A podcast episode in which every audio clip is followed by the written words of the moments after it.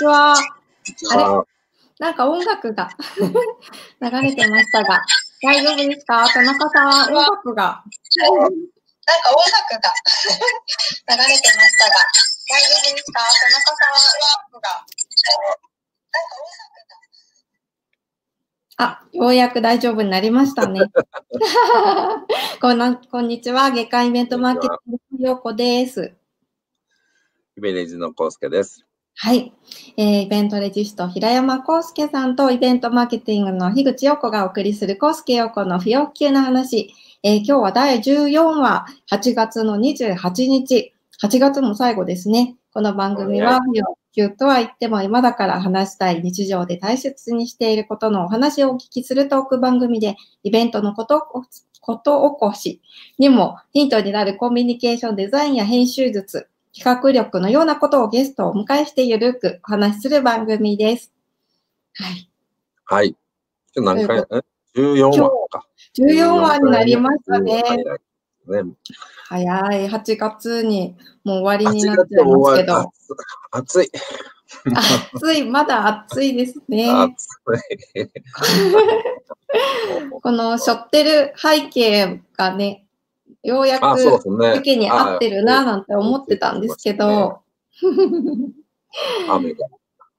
降りそうな。はい、なんか最近、あれ、なんかスコールみたいな雨降りますよね。ああ、降りますね。もう熱帯地というより、スコールになってる感じがするな。うん、ねグレタちゃんの怒りなのか。怖い。うん、そうですね。うん、こんな感じで。ちょっと第14話のゲスト、早速なんですけれども、はい、はい、お呼びしたいと思います。はい。えー、第14話のゲスト、えー、078実行委員会共同実行委員長の、えー、藤井信忠先生と、インタラクティブ部門企画、えー、統括の船橋武雄さんです。こんにちは。よろしくお願いします。こんにちは。よろしくお願いします。いよいよ078神戸が9月の4、5、6と開催されますね。そうですね。本当にもう近づいてきました。ありがとうございます。ありがとうございます。あと1週間に迫った。はい。お忙しい中 ですね。ご出演。はい。ありがとうございます。すごい活気が溢れてますね。いやいやありがとうございます。あの、改めて後ほど D 先生に078神戸とは、あの、ご紹介いただくんですけれども、えー、078神戸というのは音楽、映画、IT、食、ファッション、キッズというクロスメディアのイベントなんですよね。はい。アニメも、ごめんなさい。はい。で、藤井先生は全体の、あの、とかつ委員長ということと、あの、船橋さんはインタラクティブ部門、IT 系の方のですね、はい企画統括ということで、えっ、ー、と、先日5月のオンラインイベントの企画なんかも船橋さんはずっと走られていらっしゃいました。えー、今日はそんな、あありがとうございました。あの、今日はそんなですね、藤井先生と船橋さんに今年の9月のいよいよ1週間後に迫った078神戸全貌のお話と、あと、いち早くオンラインにあの、実施されたクロスメディアイベントだと私は、あの、思っているんですけれども、そのご経験からイベントのハイブリッド化についてのヒントっていうのをお伺いしていきたいと思っています。はい。はい。あれ？画面が固まっちゃった。あれ、みんな、はい、大丈夫。気にしないでください。はい。皆さん耳だけお貸しいただけたらと思います。では、早速なんですけれども、藤井先生にまずはですね、はい、あの、078神戸というのを、まだ行ったことないよ、体験したことないよという方も、リスナーの方にはいらっしゃるかと思いますので、あの、どんなイベントなのか、なぜクロスメディア型なのかっていうところを、ポイントに教えていただけますでしょうか？はい、ありがとうございます。えー、078神戸っていうのは、まあ、2017年から開始したイベントなんですけれども、はい。えー、初めからクロスメディアイベントっていうのを一つのキーワードにさせてもらってます。えーと、先ほど、えーと、紹介してもらったように、映画、IT、はい、ファッション、食、キーズ、アニメという、まあ、主要7分野もちろんそれだけじゃなくて、それがどんどんこう広がっていってはいると思うんですけれども、えーとそういう、えーと、いろんなジャンルの人たちが一堂に会して行うイベントにしています。はい、で、えーと、もちろん神戸も、えー、もう人口減少は始まっていて、すごく危機感は持ってるんですけれども、はい、えーまあ、152万人ぐらいの大きな町なので、まあ、やっぱりいろんな、はい、えー、分野で活躍されている方たちはたくさんいるんですね。でも、やっぱりその人たちがこうバラバラに活動しちゃってるっていうところがやっぱり一つの問題で、それをこう同じ日に集めることで、例えば、えっ、と、映画の関係者が IT の技術に、えっ、と、接することができたりとか、あるいは、えっ、と、遊びに来ていたお子さんが、えっ、と、新しい、なんか全然聞いたことない音楽とか、あるいは新しい IT のようなものに接するとか、やっぱりその今までこう接することがなかった人たちが接する機会っていうのがこう提供できるんじゃないかというふうに我々は思ってます。まあ、そうすることで何か新しい傷つきとか、何か、えっと、出会いとかがあって、なんか、その新しい次のステップに踏み出すきっかけみたいなものが生まれないかな。なんかそういうことが、えっと、できる、まあ、なんと言いますかね、出会いの場としての、えっと、イベントっていうのを目指していますね。ああ、実際にやっぱり学生さんは学校に行くと学校の友達だし、会社に行くビジネスマンは、その業界の方に結構あの固まっちゃうというか、うん、そういうことがありますけど、結構混ざってますもんね、078神戸の会場行くと。う。ん、でもちろんその企業の方が展示していただくような、えーと、場というのもあるんですけれども、まあ、い。わゆるその、はい、えーと、ビジネスの展示会で言ったらというともうターゲットってある程度決まっていてその、うん、えーと会社のサービスとか製品を試していただける方っていうのは自分たちがこう設定したターゲットの人たちだと思うんですけれども、えー、こういうクロスメディア型でやってますと、例えば本来お年寄りに向けて、えー、と提案していたサービスをお子さんが使うことで、いや、はい、実はこの世代にもこんな風に使えるんじゃないのみたいな、やっぱ新たな気づきっていうのがあるんですよね。なので、やっぱりその分野を超えるとか、世代を超えるとか、はいえーとまあ、場所も超える空間も超えるとか、やっぱりそういうことをこう引き起こすっていうことが何かこうすごく次の一歩を見出すステップとしては重要なんじゃないかなと思っていや、その、なんか、化学反応というか、いろんなものを混ぜこぜて、新しく生まれる化学反応みたいなことが、もう、大きな目的ということですね。そうですね。はい、うん。うんなるほど。あの、実際に、えー、今年の全貌もですね、えー、ぜひ聞いていきたいなって思ってるんですけれども、あの、実際に0778神戸っていつもゴールデンウィーク5月の前後に開催されていたかと思います。で、今年は5月は、えー、延期ということで、オンライン化をされてということだったんですけれども、そういった開催の経緯っていうのも教えていただけますか？そうですね。なんか、そのやっぱり目的が化学反応とかで、ミートアップとかでいうと、それをどうね、オンラインで実現するかということをいろいろ考えられてるのかなと思うので、うん、ぜひお聞かせください。はい。はい、あのまあ、例年ゴールデンウィークの大体頭ぐらいですね。連休のえっ、ー、と、最初は神戸でお過ごしくださいっていうのでですね、我々こう、いいマーケティングしてたんですけど、まあ、はい、あの、今般のこの新型コロナウイルスのコロナ禍に突入してきまして、やっぱりその、ギリギリまで判断は遅らしたんですけど、最初こんなに長引くと思ってなかったですからね。で、思ってなかったですよね。本当そうですね。でなので、えっ、ー、と、リアル開催をこう目指していたんですが、やっぱりもう無理だと。このままじゃ無理だと。で、えー、と9月に延期しようというのを決定したんですけど、その時に、はい、あのまあ、オンラインだけでもできることってあるんじゃないのっていうのを、うん、まあ、船橋さん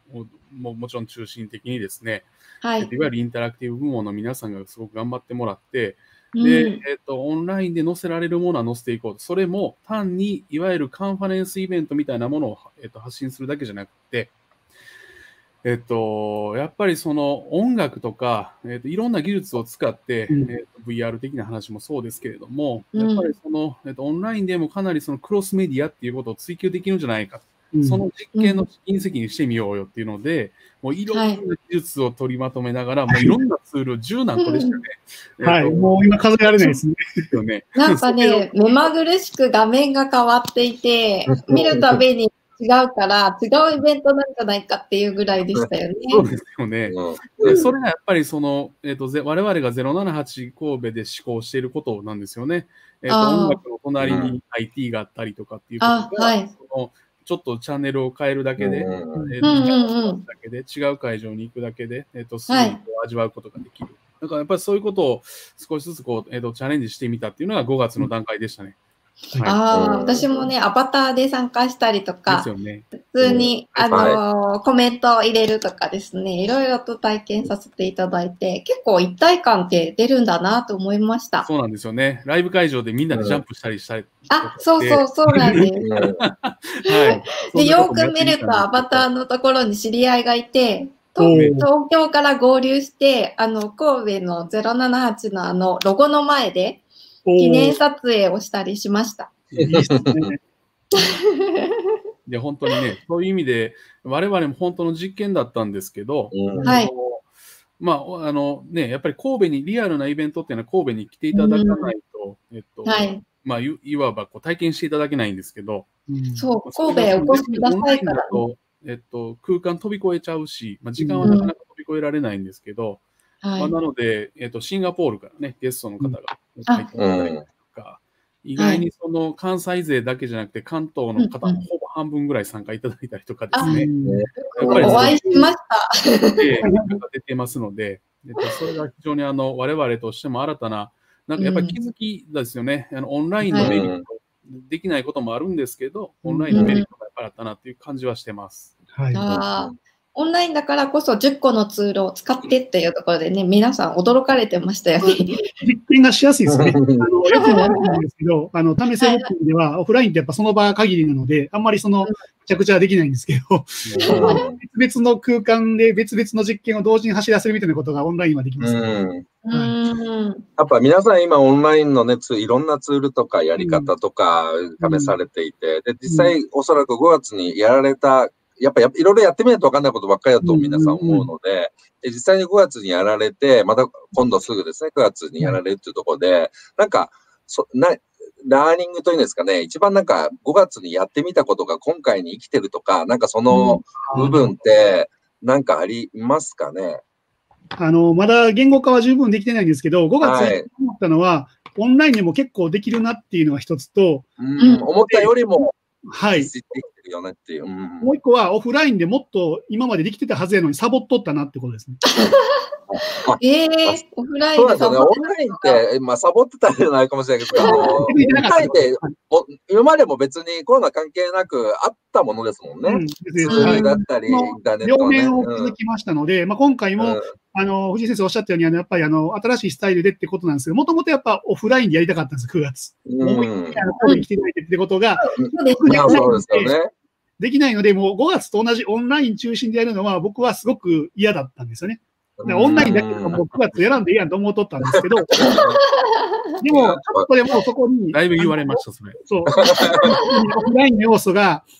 加えられるならば、そこはチャレンジする価値があるというふうにあのあ切り替えをしてう、ん僕の中では今回9月は、オフラインをどう感じてもらえるかっていうオンラインイベントですね。ああ、すごい。うーん。そこはラーニングがまさにこのあの実験の直前なので、まだそこに対するその、ね、レッスンっていうか何を学んだかは言語化できないんですけども、まあそういううんうんレンジはいくつか仕込んでるので、まあそれを一緒に楽しんでもらって、面白がってもらったら嬉しいなと思います。うん。うん。やっぱり5月オンラインで、あ、普通にも開催できるようになっても、あれですよね。多分、オンラインを使うですよね、おそらくね、将来。同じ、あのね、ビフォーコロナには戻れ戻れないですよね。そうですね。こんな便利なものを知ってしまってですね。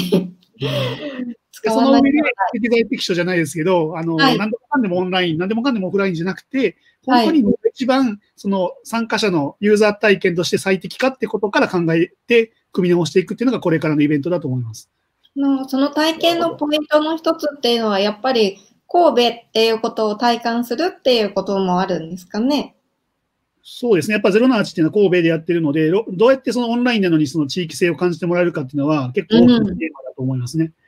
ねえ、今多分いろんな地地域であのイベントを主催されてる方もその辺がね、気になったり、オンラインだからこそできるライブ感や一体感で、うんあの、地区を超えて神戸だったり、我が町に来ていただくっていうチャレンジしていきたいなと思ってる相談も多いんですけれど、うん。どんな風にコンテンツ化するのか、うん。その、どういう風にこう、組み立てられていらっしゃるんですか？えっ、とね、まあちょっとあの答えを明確に持ってるわけじゃないんですけど、一つは、やっぱその、さっきね、コメントめてあいたように、あの、やっぱりオンラインで難しいのは、あの、偶然の出会いとか、スレンディピティって言われるものだと思うんで、それがじゃあ不可能なのかっていうと、あの、ところに挑戦してるつもりなんですよね。オンラインうんティが作れるのかっていうのが裏テーマの一つだと思ってますし、まあ、その辺をちゃんと分解していくってところで、ちょっとあの、時間取らす、取りすぎてもあれなんですけど、ちょっとあの、さっきそういう話になったらと思って出したのが、はい。ちょっとあの、スライドを出してもらっていいですか？あ、共有を。はい、えっとちょっとあの、話が当初の想定と違うんですけど、えっと、これがあの、僕らが考えた時のオンラインとオフラインの整理で、オンラインとオフラインどう組み合わせた時に、まあ、いわゆる版っていうのが5月やったやつなんですね。オンラインだけやったんですよ。ええでもやっぱそれだと面白くないので、あの、はいオンラインとオフライン両方丸つけたいんですけど、どちらに重きを置くかに、やっぱりオフラインを重きを置くのはコロナの今の状況難しいので、4番をどうやるかっていうのを今チャレンジの方向として持ってます。なるほど。で、あとこれをもうちょっと分解すると、スタッフと登壇出演者と参加者がオンかオフかっていうところで多分こういうマトリックスが作れて、あ真ん中の2から7ぐらいのところをどう体験として作るかみたいなことを考えてて、で、うんまあ、例えばですねこんな感じで今考えてますと。ーはい。っていうのを、まあ、これはあの僕ら最初にあの議論してですね、じゃあこの方向でこんなことできそうかっていうのが、すべてじゃないんですけど、あのええ今回にあの、まあ、反映しているものになるので、またこの辺興味あればまた話しますけど、一応ざっくりで素晴らしいマトリックス。こんな感じでされてるじゃないですか。うん、いやいややっるぱり皆さんこう参加者っていうところにね、重点を置いちゃうんですけど、やっぱりスタッフとか登壇者っていうところをちゃんとイコールに考えるのってめちゃくちゃ大事ですよね。あありがとうございます。そうんあの、ちょっとあの、まあ、あえて、あの、難しく言うと、あの、いっぱいコロナで今、クラスター出したらアウトじゃないですか。うんだから、一般の参加者に神戸に来てくださいって言って、密な状況を作っちゃったら、僕らはやっぱり責任取れないんですよね。うんだから、さっきあの、コセのおっしゃったように、僕らスタッフとか、あるいは登壇者、出演者の一部の方が、リアルでちょっとやることが、参加者の方々にとってのリアルの体験につながるようなことはできるかなと思ってまして。うん、ああ、面白い。それを伝えていけばいいんですもんね。そうですね。一応今のアバターみたいなもんですねうん、なるほど、なるほどうん。あ、それは面白いですね。うんね、先ほどあの、ちょっと細分化されたコンテンツの中で、はい。これそうというですね、船橋さん、一一押しコンテンツ、教えていただいてもいいでしょうか？えーっと、じゃあ、どうします？なんか、あの、順番変わってもいい先生が作って。えっと、じゃあちょっとさあの僕の話、なんか順番ちゃ違っててもいいですかね？い。きますとですね、あの、まず、えっと、オンラインとオフラインを掛け合わせるっていう意味で言うと、一つですね、あの、今回やろうとしてる目玉の一つがお出かけっていう、カタカナでお出かけで、あの、オンラインでお出かけを体体験するっていうお出かけというふうに表表現してるんですけど、神戸にお出かけっていう企画をいくつか考えてまして、まあ、はいこ。れもちょっとあの詳細の情報が足りてないんですけど、まあ、簡単に言うと、あの、まあ、あの、そうか、これだと分かりにくいんですけど、要は神戸の街をですね、一般の方に来てもらうのは無理なんで、僕らスタッフとか、あるいは一部のそあのインフルエンサーであるようなゲストの方々に、あの、街中を、あの、密にならないように歩き、歩き回ってもらって、その様子を音声とか映像とかで配信しながら、それを一一つにまとめちゃおうっていう、そういう企画なんですね。映像だけじゃなくて、音声でも発信されるんです音声はダベルっていうソーシャル、おお音のソーシャルネットワークがあるんです。よ。それを使って、うん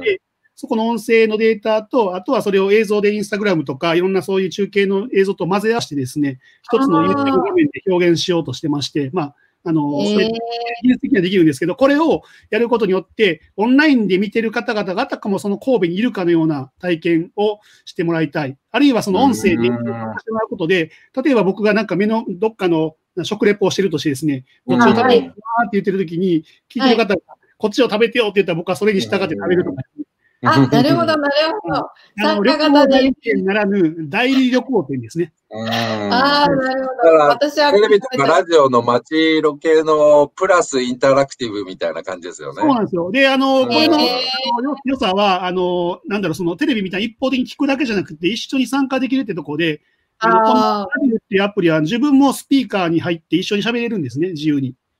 ーあ、なるほど、なるほど。はいだからその、いわゆるラジオでいうところの DJ とリスナーじゃなくて、DJ にみんなが交代でなっていけるみたいな、そういうアプリなので、まあそういうのを使うことによって、あの、音声だけでも一緒にその場にいるかのようなことができるので、あの、うんこれはあの、皆さんも楽しんでいただけるといいかなと思って、うん。頑張ってる、さっきのおお僕ら O&O って呼んでるんですけど、オンラインとオフライン掛け合わせる一つのうん。点として、ちょっと。これは例えばお買い物したい参加者がこれ買ってとかあるんですか、あ、できますね。だから、例えば、その場でそういうふうにして買ったものをプレゼントするとかいうのも、ひょっとしたら、そのね、企画として見れるかもしれませんし、なるほど、なるほど。っていう、こういうのが一つ、体験の共有みたいな感じのところが一つですね。うん。思い出がある方は思い出補正でまた脳内再生もされますね。あとは、あの、とはいえ、自分も一緒に、あの、そのね、グルメを楽しみたいよって時に、あの、はい。バーチャルの体験だけだと辛いので、この企画はですね、深夜にやるんですけど、沖縄と神戸の、あの、お酒対決っていうのをやるんですよね、オンラインで。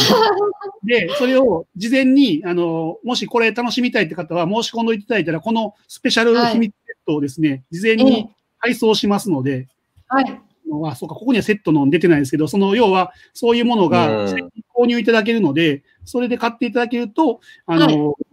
このイベント前に自分の家に届いてですね、で、はいそれを、えっと、これですね。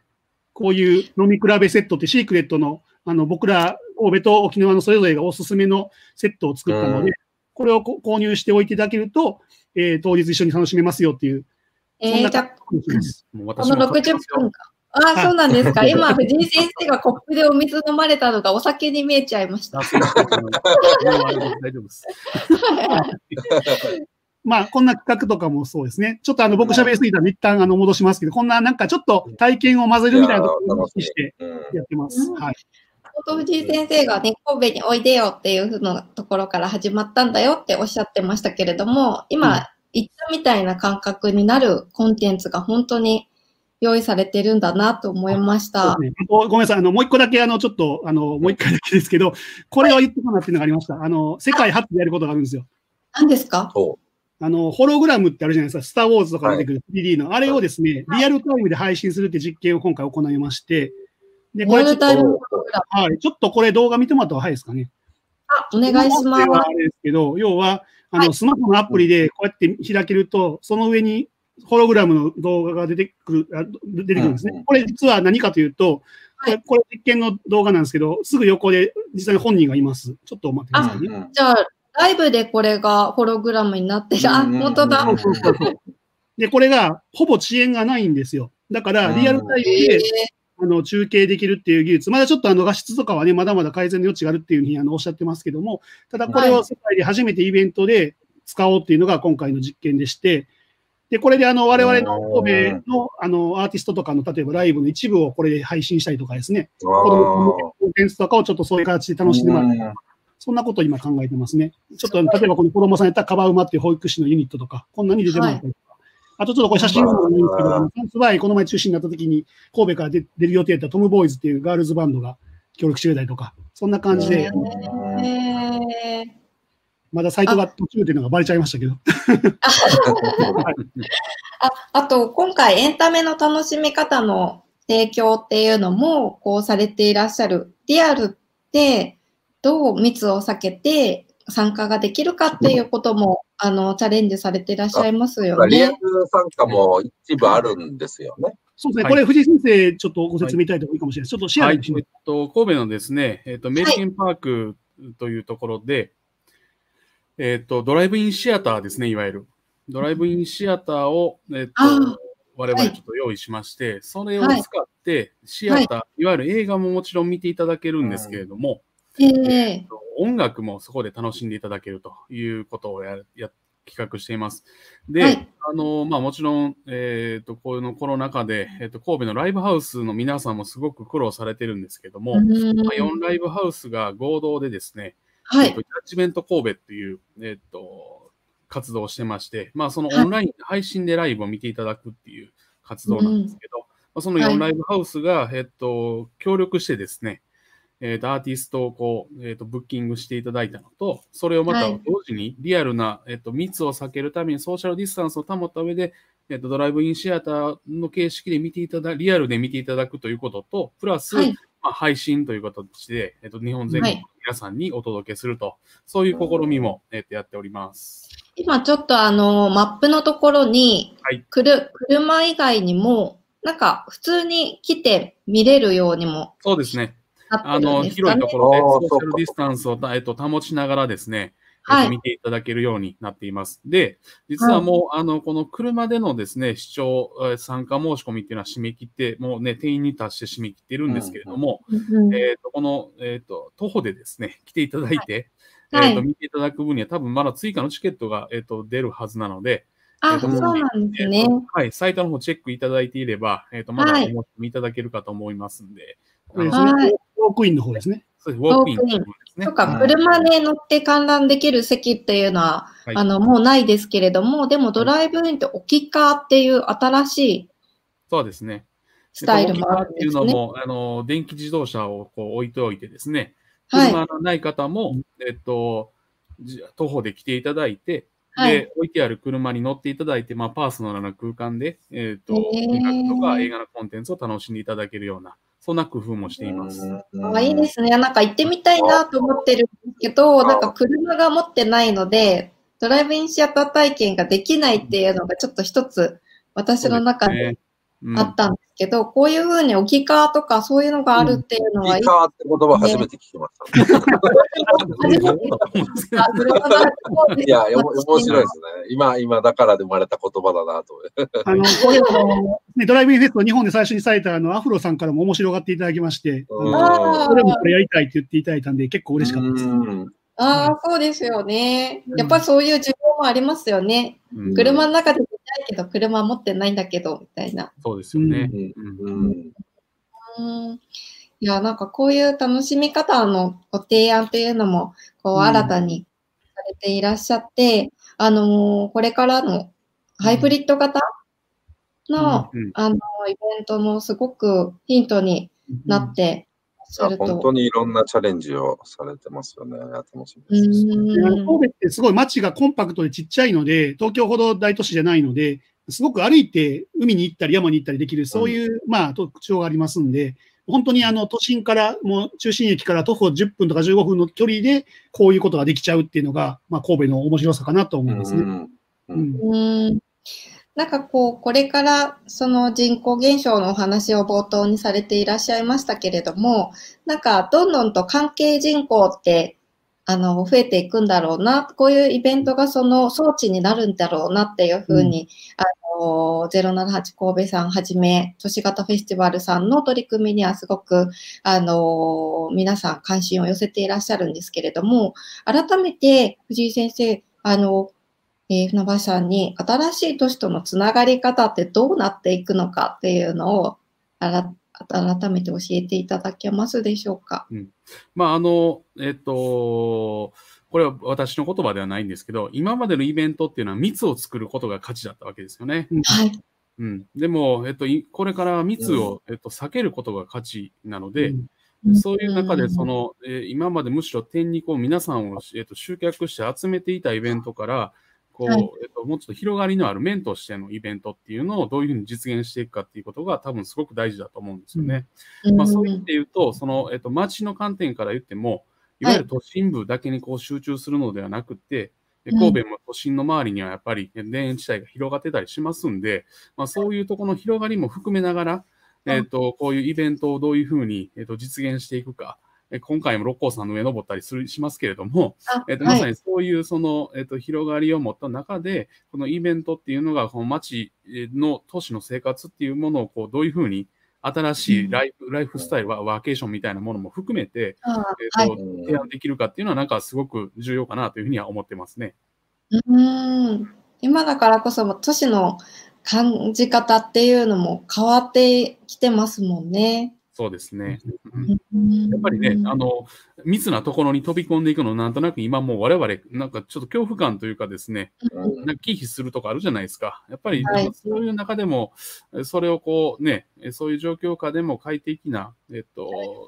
十分満足の生きると生活っていうのがどういうふうにできるかっていうのは一つの、えっと、我々が目指していく、あるいは模索すべきポイントかなというのも思いますね。うんうん長橋さんも、あの、いろんなコンテンツで、都市のつながり方、え今そう回、ですね。されていらっしゃるということで。オンライはい。ンがね、こうやって使えるようになったことで、あの、その神戸に来ないと、あの、078とか神戸とつながれないっていう前提が覆ったというか、皆さんみたいにオンラインで神戸に遊びに来ていただけるっていうのも十分新しい神戸とのつながり方だと思うので、そういうふうに間口が広がったというふうに思ってますんで、うん。まあ人口って意味でも、あの、こういう流れはもうポジティブに捉えて、あはいの、ね進めていきたいと思います。ありがとうございます。いよいよ来週9月の、えっ、と、4、5、6ですよね。はいはい。はい。また皆さんオンラインでもね、リアルでもつながってい、えー、きたいと思います。私も取材にあの行きますので、よろしくお願いします。はい。今日はありがとうございました。本日のゲストは078実行委員会共同実行委員長の藤井信忠先生とインタラクティブ部門企画統括の船橋武雄さんでした。どうもありがとうございました。ありがとうございました皆さん、来週お待ちしてますはーい。ありがとうございました。いやー、本当にうんいろんなチャレンジをされね楽しみですよね。本当ですね。スター・ウォーズの世界観があ味わえたり、お酒を。なんか、やっぱり本当なんかあの、これが落ち着いてもね、なんか、やっぱりいろいろ前に戻れないというか、うんプラスですね、戻るというか、プラスのことがいっぱい含まれてる気はしますよね。最後におっしゃられたように、こう、リアルに行かなくても、もちろん行ったら行ったの楽しみはたくさんあるんでしょうけども、はい。行かなくてもっていうところって、プラスなのでね、今後もっと広がっていきますよね。そうですね。なんかすごく、こう、画面の表現自体もオンラインで最初に取り込まれて10個も使った、こうツールを使ったっていうところからも、なんか、あのーすごく複数の接点を持てるっていうので、ツいろいろねールって、そのユーザーさんもバラバラなので、うん。うん、そういうこうつながり方、ツールでつながる都市とそっていうのもあるんだなって思いました。もう一個ね、そう、新しいツールをチャレンジってしてもすごくね、これ皆さんいろいろや日々やられてるのかなと思うんですけども、じゃあ、はいあの、なんか、一方で、こう、例えば、街ロケとか、音声とか、もう音声で街ロケ。例えば、ラジオと、やっぱりラジオである、昔からあるラジオであるとか、テレビであるとか、あとはドライブインシアターなんて昔はやったけど、今はなくなってるみたいなあ、なんか、そうですよね。過去にちゃんとあったものの手法とかテクニックを今なんかもう一回、あの、引っ張り出してきて見てるような感じもするところありますよね。いろんなオンラインってはいえ。なので、なんかそこも、そこもすごく、今まであったものを改めて学び直すことが新しく見えるっていうようなことは、まあいろんなイベントでも今起きてることだし、そこは、あの、あもう一回こう、日を当ててもいいのかなという、うん学び直してもいいのかなというところはありますよね。そうですね。なんか CD とかね、レコードとかもそうだったと思うんですけど、なんかそういうこう、ものを自分で動かす体験だったりが新しかったりもしますもんね。そう、そうなんですよね。まあ、せ世代とかもあるでしょうけども、なんかね当たり前だったものが、実は新しく、カセットテープとかそうですよ、多分。知らなかった知らなかった人そうですね。とうん。シールでなんかタイトルつけたりとかしたうん、クラフト的な部分が懐かしいですね。そう、だからそう。いうエンターテインメントとか放送とかはい。ね、そういう視点だと、うん、昔やってたことっていうのは、もしかすると今、だから改めて、プラスインタラクティブにすると面白く、当時は逆にインタラクティブみたいなのがなかったけども、みたいなのはあるかもしれないですよね。そうですね。年代のクロスもあるし、多ジャンルのクロスもあるし、本当にここで出会ったあのうん皆さんで、なんか新しいことが生まれるんだろうなっていうのは、こう、やった人だからこそ分かる次への道が見えてきそうな気がしますね。だからまあ神戸のね、イベントも、まあなんかなんとなくお話ししてると、そういうところも理解されて、なんかいろいろ取り入れた上でチャレンジしてるなと思うので、楽しみですね。うん。はい。えー、9月4、5、6、えー、078神戸、ぜひ皆さんも、えー、ご参加してみてください。私、お酒買おうかなと思ってます。はい。ではでは、えー、今日のゲスト、改めまして、はい、で A078 実行委員会共同実行委員長の藤井先生とインタラクティブ部門企画統括の船橋さんでした。今日はありがとうございました。また来週よろしくお願いします。